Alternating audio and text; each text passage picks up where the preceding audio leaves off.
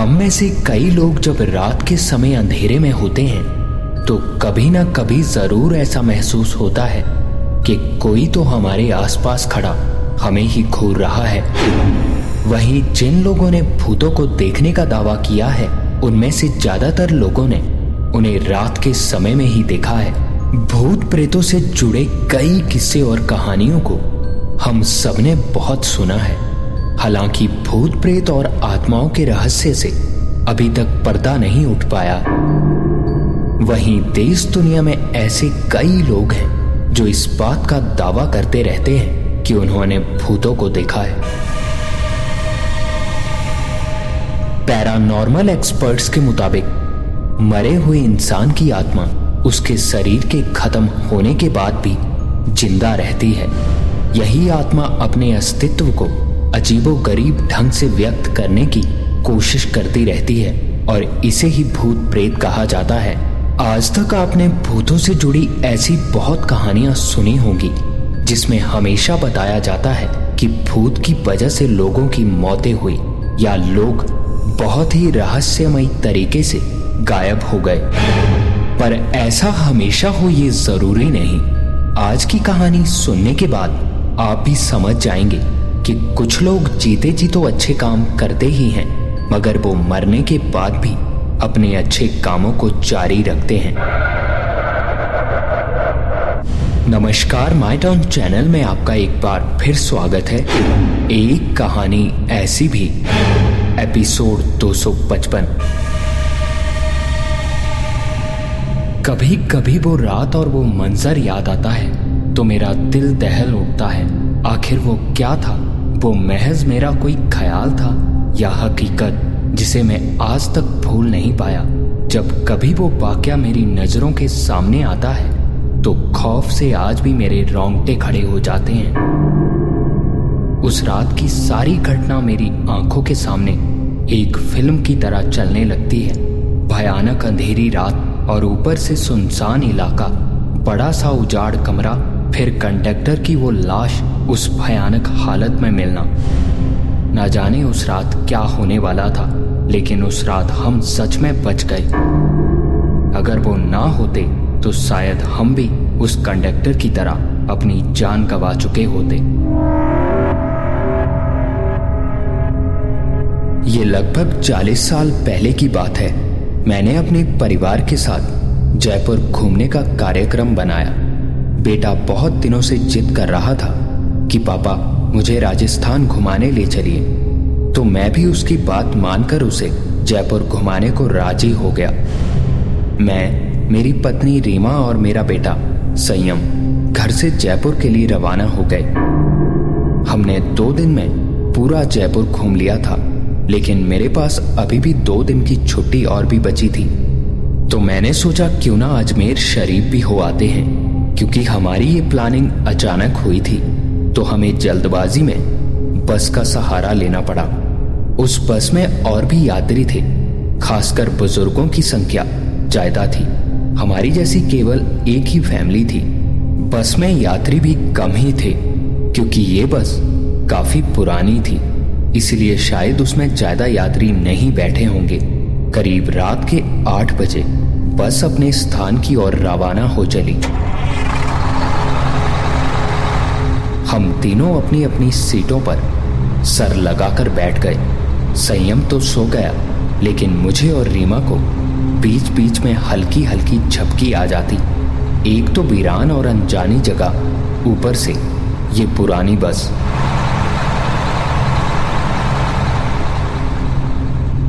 Driver को भी शायद बहुत जल्दी थी स्थान पर पहुँचने की, इसलिए वो भी बस को तेज रफ्तार में भगाए जा रहा था।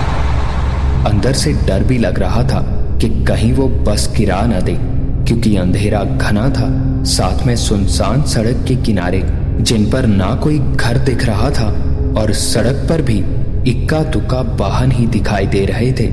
कुछ बुज़ुर्गों ने ड्राइवर को टोका भी कि बस की रफ्तार जरा धीमी करो। कुछ समय तक तो उसने बस को धीमी रफ्तार में चलाया।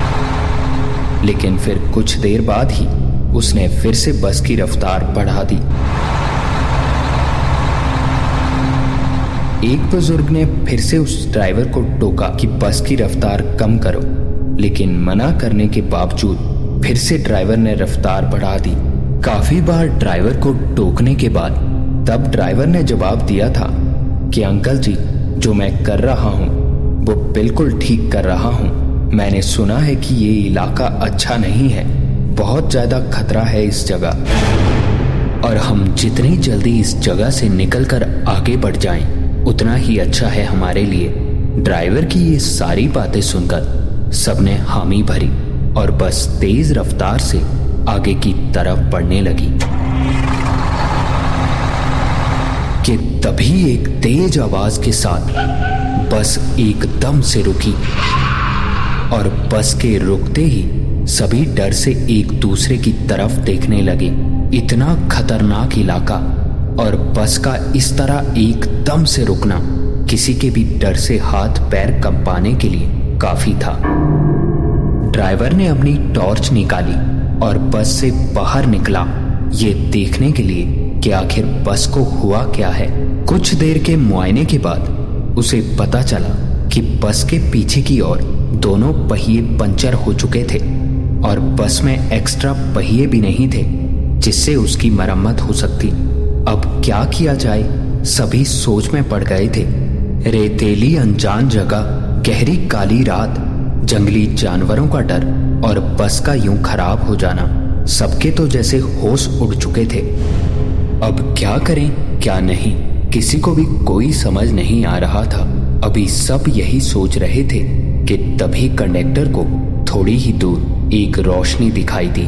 उसी तरफ़ इशारा करते हुए कंडक्टर ने कहा, देखो वहाँ रोशनी दिखाई दे रही है। हो सकता है वहाँ कोई गाँव है। चलो सब वहाँ चलते हैं। शायद रात भर के लिए कोई सुरक्षित जगह मिल जाए।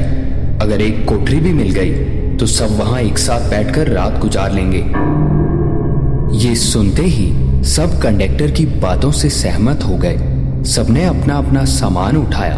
और कंडक्टर के पीछे पीछे उसी रोशनी की तरफ़ बढ़ने लगे। थोड़ी ही दूर जाने के बाद, जैसे ही वो उस रोशनी के नज़दीक पहुँचे तो उन्हें एक बड़ी सी कोठरी दिखाई दी, जिसे देखने से लग रहा था, मानो वो कोई बहुत पुरानी सराय थी, जहाँ भूले भटके मुसाफिर रुकते थे। सब कोठरी के दरवाजे के पास खड़े चारों तरफ़ देख रहे थे, जब ड्राइवर ने हिम्मत करके कोठरी के दरवाजे को खटखटाया।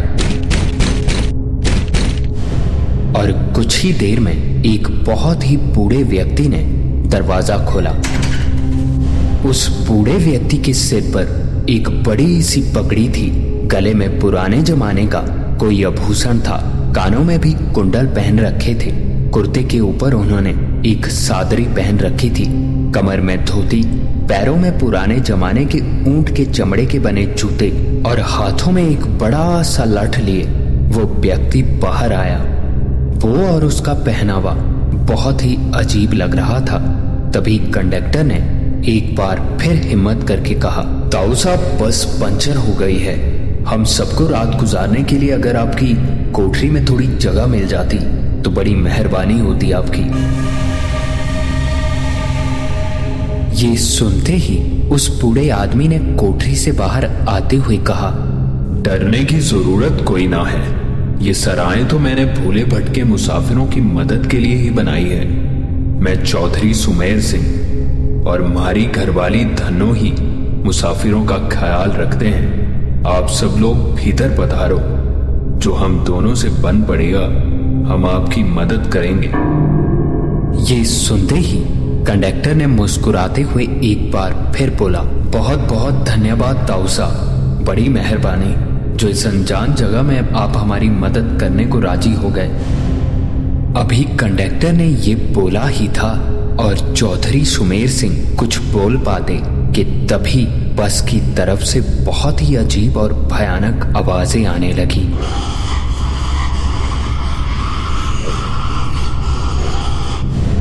ये सुनकर सब डरे हुए पीछे की तरफ़ देखने लगे कि तभी बात को घुमाते हुए चौधरी सुमेर सिंह ने कहा रात में जंगली जानवर होते हैं यहाँ और धन्यवाद की क्या बात है?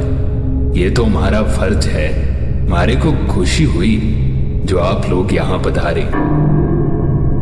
ये कहने के बाद चौधरी सुमेर सिंह ने अंदर की तरफ़ इशारा करते हुए बताया ये रहा पानी से भरा मटका। इस बड़ी सी डलिया में पूरी रखी हैं और उस बड़े से बर्तन में आलू की तरकारी होगी। आप सब अपना खाना परोस लीजिए। महिलाएँ धनों के पास चली जाएँ और पुरुष मेरे साथ आ जाएँ। जल्दी से सब खाना खा लो और जिसे बाहर का काम निपटाना हो, वो निपटा आए क्योंकि 12 बजे के बाद कोई भी बाहर नहीं निकलेगा। और ना ही मैं किसी को बाहर निकलने दूँगा और कोई भी इसका कारण नहीं पूछेगा। सबके पास अपनी अपनी घड़ी होगी। समय के अनुसार काम करके सोने के लिए लेट जाओ। ये रहे कंबल और सब बिछा लो। चौधरी सुमेर सिंह की इन बातों से सब हैरान थे और उन सबको थोड़ा अजीब भी लग रहा था कि ऐसा आखिर क्या था यहाँ जो सुमेर सिंह बाहर जाने से मना कर रहे थे। पर इन सब बातों पर ध्यान न देकर सबने सुमेर सिंह की सारी हिदायतों के अनुसार काम किया और कंबल बिछाकर लेट गए। चौधरी सुमेर सिंह ने एक बार फिर सबको बाहर ना जाने की हिदायत दी और सोने के लिए कहा, पर कंडक्टर के दिमाग में कुछ और ही चल रहा था। रात के तकरीबन 12 बज रहे थे। कंडक्टर ने चारों तरफ़ देखा तो सब सो चुके थे। धीरे धीरे उठता हुआ कंडक्टर दरवाजे तक पहुँचा। और टॉर्च जलाकर दरवाज़ा खोलकर बाहर लगे बेंच पर बैठ गया। चारों तरफ़ देखने पर बस अंधेरा ही अंधेरा नज़र आ रहा था और उस अंधेरे में एक अजीब सा सन्नाटा उस पूरे इलाके में पसरा हुआ था। कंडक्टर ने बैठे हुए ही अपने जेब से बीड़ियाँ निकाली और जैसे ही जलाने को अभी हुआ ही था तो उसके ठीक सामने से एक अजीब सी आवाज़ उसे साफ़ साफ़ सुनाई दी।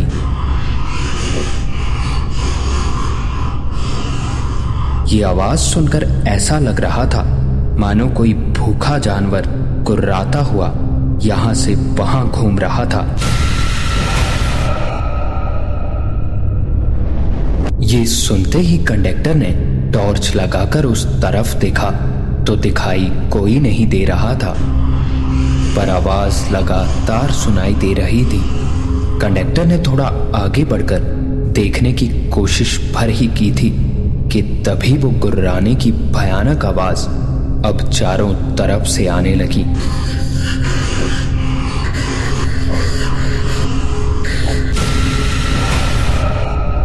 ये सुनकर अब कंडक्टर थोड़ा डर चुका था।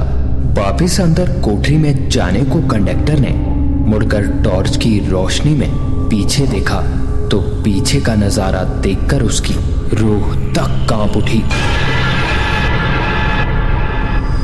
क्योंकि अभी अभी वो जिस कोठरी से अपने साथियों को छोड़कर बाहर आया था, वहाँ अब रेत के बड़े बड़े टीलों के अलावा कुछ नहीं था।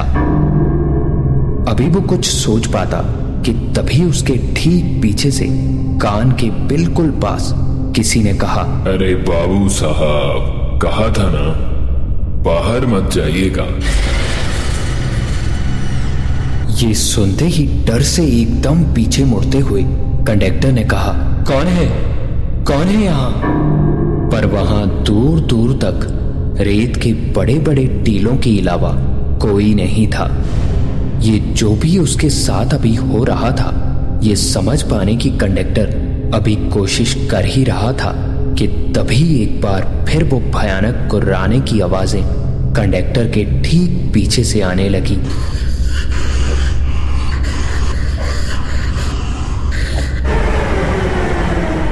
ये सुनकर कंडक्टर ने टॉर्च की रोशनी में चारों तरफ़ घूमकर देखा तो एक बार फिर दिखाई कोई नहीं दे रहा था, पर वो भयानक आवाज़ें उसकी तरफ़ ही बढ़ रही थी।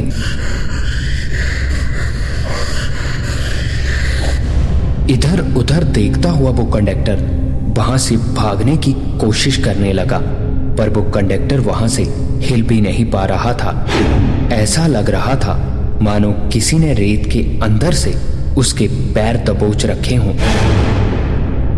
थोड़ी ही देर में वो भयानक आवाज़ें और भी करीब आती गई, और कुछ ही देर में जो उस कंडक्टर ने देखा तो डर से उसकी चीखें निकल गई।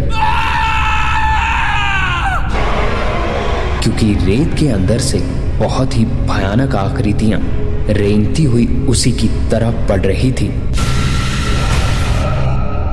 धीरे धीरे वो सब आकृतियाँ गुर्राती हुई कंडक्टर के पास पहुँची और कंडक्टर की चीखों से वो पूरा रेगिस्तान गूंज उठा।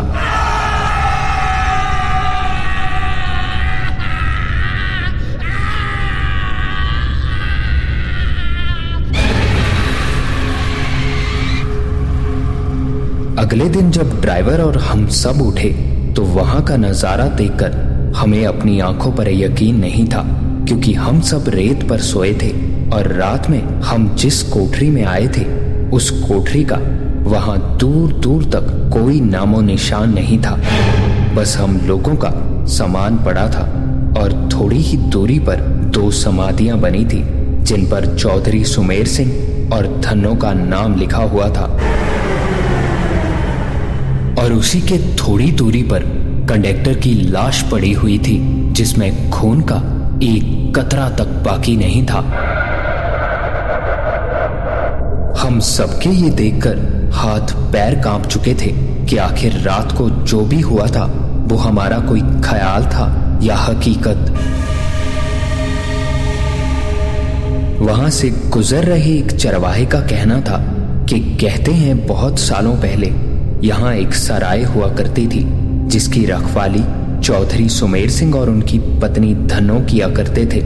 उन दोनों के स्वर्गवास के बाद आज भी उनकी आत्माएँ भटके हुए मुसाफिर की मदद करने आती हैं, क्योंकि इस इलाके में बहुत सालों पहले अंग्रेज़ों की एक टुकड़ी गाँव की तलाश में आई थी, जो इस रेगिस्तान में भटक गई। पानी ना होने के कारण और रेगिस्तान की गर्मी और लू से उन सबकी तड़फ तड़फ कर बहुत दर्दनाक मौत हुई थी।